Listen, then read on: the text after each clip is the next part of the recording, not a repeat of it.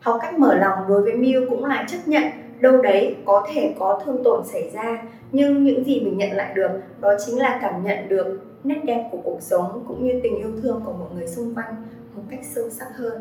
Cuộc sống này sẽ mất đi sự nhiệm màu của nó nếu như trái tim bạn không cảm nhận được tình yêu thương. Vậy, không thể phủ nhận thuở ấu thơ của mỗi chúng ta đã có tác động mạnh mẽ như thế nào đến việc chúng ta cư xử khi trưởng thành đẹp quá.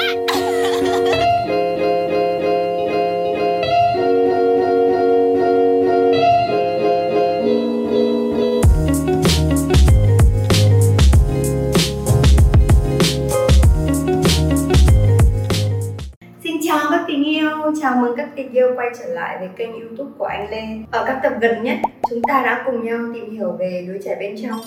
Khi đứa trẻ bên trong bị tổn thương sẽ gây ra các niềm tin giới hạn. Và chúng ta cũng cùng nhau học cách giải phóng niềm tin giới hạn, lập trình lại tiềm thức. Và chủ đề tuần này, chúng ta hãy cùng đi sâu vào tìm hiểu một gốc khác của đứa trẻ bên trong bị tổn thương ảnh hưởng như thế nào đến cách mà chúng ta đối xử trong tình yêu.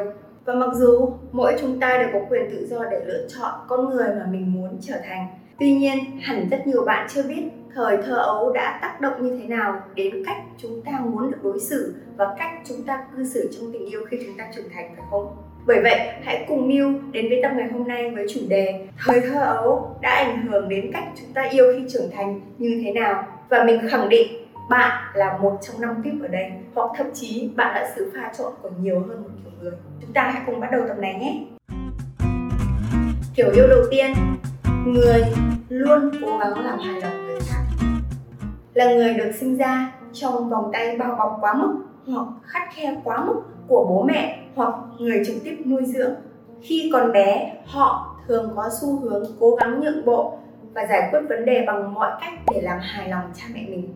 Những người thuộc tuyết này sẽ mong chóng nhượng bộ, giải quyết vấn đề ngay tức khắc, thay vì đối đầu hay trực tiếp giao tiếp giải quyết vấn đề đó. Họ khó có thể từ chối một lời đề nghị vì ngại mâu thuẫn và thường những lời đề nghị mà họ chấp nhận không thật lòng với họ. Là một người muốn làm hài lòng người khác khi trưởng thành, họ có xu hướng thích tìm hiểu các cách để khiến cho mọi người vui vẻ. Tuy nhiên, nhược điểm của nó là họ trở nên quá mức căng thẳng và buồn chán khi tin rằng mình phải chịu trách nhiệm cho cảm xúc của người khác, hay mỗi khi mình làm cho người khác cảm thấy không vui, thấy buồn hay thất vọng.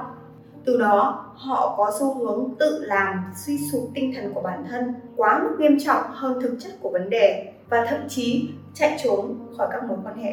Như vậy thay vì tập trung vào chướng ngại của bản thân, thì họ lại tập trung vào giải quyết vấn đề của người khác. Và để giải quyết vấn đề này, nếu như các bạn muốn có được một mối quan hệ ổn định, hãy sống thật về cảm xúc của mình. Kiểu yêu thứ hai, nạn nhân. Các nạn nhân thường lớn lên trong một môi trường hỗn loạn. Những người thực tuyết này thường không muốn người khác dồn sự chú ý vào mình. Họ chọn cách né tránh để tìm sự bình yên. Các nạn nhân đa phần có lòng tự trọng thấp, thường bị lo âu trầm cảm và có xu hướng thích kết hôn với những người thích kiểm soát bởi đây là những hành vi giống với ba mẹ hay người trực tiếp nuôi dưỡng họ. Đặc biệt, họ thường xuyên xuôi theo chiều gió để giải quyết vấn đề thay vì nhìn nhận vấn đề một cách trực diện và thẳng thắn. Để có được mối quan hệ ổn định, bước đầu tiên họ phải hiểu họ đang ở trong tâm lý của những nạn nhân hãy thoát khỏi sự dập khuôn trong việc lựa chọn các mối quan hệ xung quanh với những người thích kiểm soát. Hãy thôi, đừng nghĩ rằng mình là nạn nhân, mà hãy chuyển tâm thế vào việc yêu bản thân mình. Hãy thoải mái là chính mình và giành lại quyền kiểm soát cuộc đời. Ban đầu, việc tự lấy lại quyền kiểm soát cuộc đời của mình có thể gây cho bạn hoảng sợ, thậm chí lo âu, bởi từ bé, họ đã quen với việc không có quyền kiểm soát mọi thứ xung quanh trong môi trường của chính họ vì vậy, các bạn cũng đừng quá lo lắng nếu như niềm tin giới hạn của mình chưa được giải phóng qua ngày 1, ngày 2. Hãy từ từ, ngày qua ngày, dốc vào bản thân những lời nói yêu thương đường mật để mình có thể từ từ xây dựng giá trị cho bản thân, từ đó lựa chọn những mối quan hệ thật xứng đáng với giá trị của mình. Kiểu yêu số 3, người thích kiểm soát. Họ thường sinh ra và lớn lên trong các môi trường ít được bao bọc hoặc vắng bóng sự có mặt của bố mẹ hoặc người nuôi dưỡng. Vì vậy, họ quyết định mình phải trở nên thật cứng rắn để có thể tự che chở và bao bọc cho mình, hoặc thậm chí trong rất nhiều trường hợp phải che chở và bao bọc cho những người em sinh sau hay cho cả gia đình mình. Để tránh những tổn thương, họ trở nên chủ động mọi lúc, mọi nơi. Họ cảm thấy mình cần phải nắm quyền kiểm soát trong tất cả mọi tình huống trong cuộc sống. Những người thuộc tuyết này tin rằng bằng việc kiểm soát tất cả mọi thứ trong cuộc sống thì họ có thể giảm tránh đi tất cả những tiêu cực và rủi ro phát sinh trong tương lai. Đặc biệt, họ làm như vậy để tránh cảm xúc thiếu an toàn hay thiếu nơi nương tựa, những cảm xúc đã được hình thành trong thời thơ ấu vắng bóng cha mẹ của họ. Họ thường dùng sự tức giận khi những việc mình mong muốn bị dính mắc, bị không như ý. Người thích kiểm soát khá bạo thủ, không thích bước ra khỏi vùng an toàn của mình bởi đối với họ đó chính là một lần nữa đối diện với cảm xúc không được bảo vệ hay dễ tổn thương để có được các mối quan hệ ổn định và lâu dài trong cuộc sống. Những người thuộc tuyết người thích kiểm soát cần học cách buông xả, tin tưởng vào người khác, cũng như kiềm chế những cơn nóng giận của mình. Hãy cởi bỏ tâm tham, tâm dính mắc, mong muốn mọi vật, mọi việc đều phải đi theo ý kiến của mình có như vậy, họ mới kiềm chế được những cơn giận có xu hướng phát sinh ngày càng nhiều qua thời gian.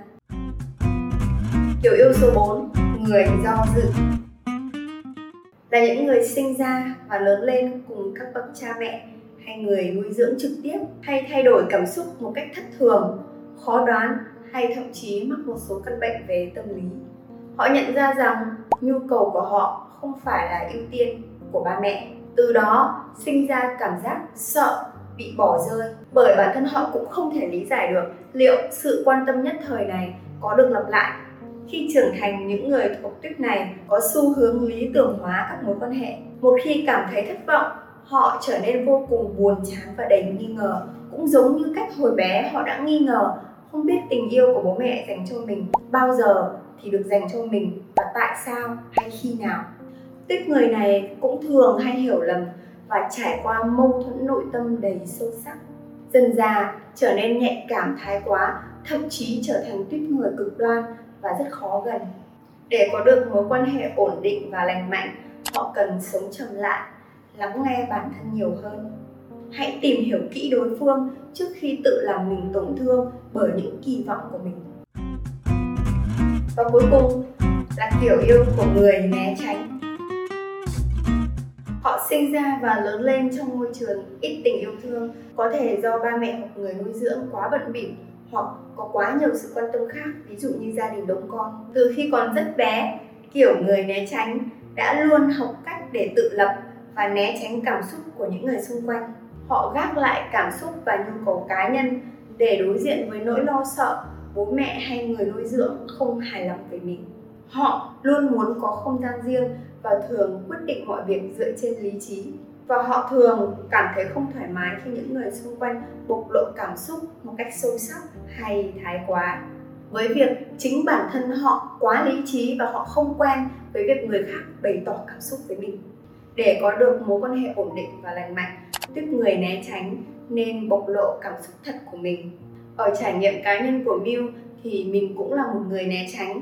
Học cách bày tỏ cảm xúc của mình với nỗi sợ bị người khác phán xét hay nỗi sợ mình trở nên dễ tổn thương là những suy nghĩ thường trực ở trong niềm tin giới hạn về chuyện tình cảm của Miu. Học cách mở lòng đối với Miu cũng là chấp nhận, đâu đấy có thể có thương tổn xảy ra, nhưng những gì mình nhận lại được đó chính là cảm nhận được nét đẹp của cuộc sống cũng như tình yêu thương của mọi người xung quanh một cách sâu sắc hơn cuộc sống này sẽ mất đi sự nhuộm màu của nó nếu như trái tim bạn không cảm nhận được tình yêu thương vậy không thể phủ nhận thuở ấu thơ của mỗi chúng ta đã có tác động mạnh mẽ như thế nào đến việc chúng ta cư xử khi trưởng thành, đặc biệt trong các mối quan hệ ngoài xã hội cũng như mối quan hệ tình cảm. Bạn tự thấy mình là ai trong số 5 kiểu người khi yêu mà mình vừa kể trên? Hãy xác định mình thuộc kiểu người nào khi yêu để từ đấy có thể giải được bài toán, giải phóng niềm tin giới hạn và lập trình lại tiềm thức cũng như thu hút một cuộc sống với những mối quan hệ như ý muốn. Con người của chúng ta, cư xử và hành động dựa trên những niềm tin được sinh ra từ thời ấu thơ cho đến khi trưởng thành. Mà niềm tin thì đều bắt nguồn từ tiềm thức. Chỉ cần bạn xác định được đâu là niềm tin đúng đắn mà bạn muốn có trong cuộc đời, thì ngay lập tức bạn sẽ có cách cư xử và hành xử trùng khớp với cuộc sống mà bạn muốn thu hút để lập trình tiềm thức của mình vào mỗi thứ năm và chủ nhật Mưu đều xuất bản các tập có nội dung bổ trợ cho quá trình lập trình lại tiềm thức và sử dụng luật hấp dẫn để thu hút cuộc sống mình mong muốn trở thành hiện thực. Không chỉ vậy, mình còn có rất nhiều bài thiền ngắn với các nội dung khác nhau, thiền thu hút lòng biết ơn, thiền chánh niệm, thiền ngủ trưa cùng các lời khẳng định tích cực với thật nhiều chủ đề khác nhau, chủ đề yêu bản thân, chủ đề tài chính, chủ đề xóa bỏ tiêu cực hay lấy lại tinh thần. Vậy nên hãy để lại bình luận bạn đã nhận ra mình là tiếp người số mấy và bạn định làm gì để giải phóng niềm tin giới hạn của chính mình? Hãy cùng chia sẻ câu chuyện và trải nghiệm của chính mình để có thể lan tỏa năng lượng tích cực và giúp đỡ được thật nhiều người hơn có được cuộc sống mà chúng ta đều xứng đáng có được. Xin chào và hẹn gặp lại! Bye bye!